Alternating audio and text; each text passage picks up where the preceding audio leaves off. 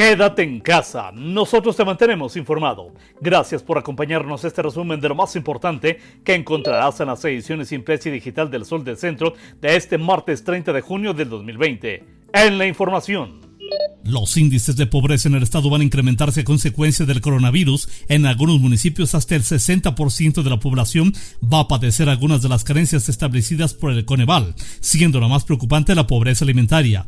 Dafne Viramontes, integrante del Colegio de Economistas, estimó que la pobreza alimentaria va a incrementarse y se sumará a esta situación 7% de la población local, que representan 95 mil aguascalentenses, mientras que la pobreza extrema, que implica tener al menos tres carencias, también podría aumentarse. Aguascalientes alcanza ya 151 pacientes fallecidos por coronavirus COVID-19 al perder lamentablemente la vida dos personas más, de acuerdo al comunicado técnico del ICEA. Adicionalmente, 103 pacientes se reportan graves y muy graves en hospitales del IMSS, Hospital Hidalgo y la Clínica del Iste.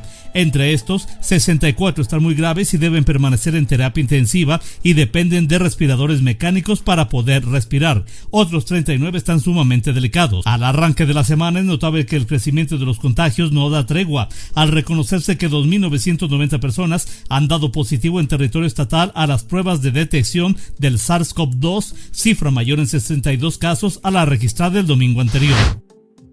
Al encabezar los trabajos de la décima asamblea plenaria de la Mesa de Seguridad y Justicia, el gobernador Martín Orozco Sandoval llamó a las corporaciones policíacas de los tres niveles de gobierno a diseñar estrategias y coordinarse ante un posible incremento de delitos del fuero común como consecuencia de las dificultades económicas y la contingencia sanitaria. En este sentido, el mandatario explicó que el gobierno que encabeza desarrolla estrategias para contener los problemas económicos, por lo que ahora es el momento de prever focos amarillos en la seguridad derivada de esta situación y es el momento oportuno para desarrollar una estrategia de prevención y control.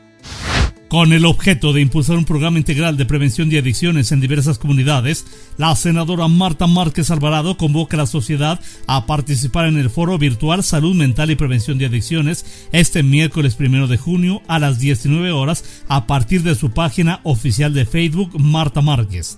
La senadora, quien también es secretaria de la Comisión de Salud, así como integrante de la Comisión de Juventud y Deporte, indicó que el objetivo del foro es trabajar de la mano de expertos y poder generar un programa integral que atiende esta problemática en las zonas más vulnerables del estado.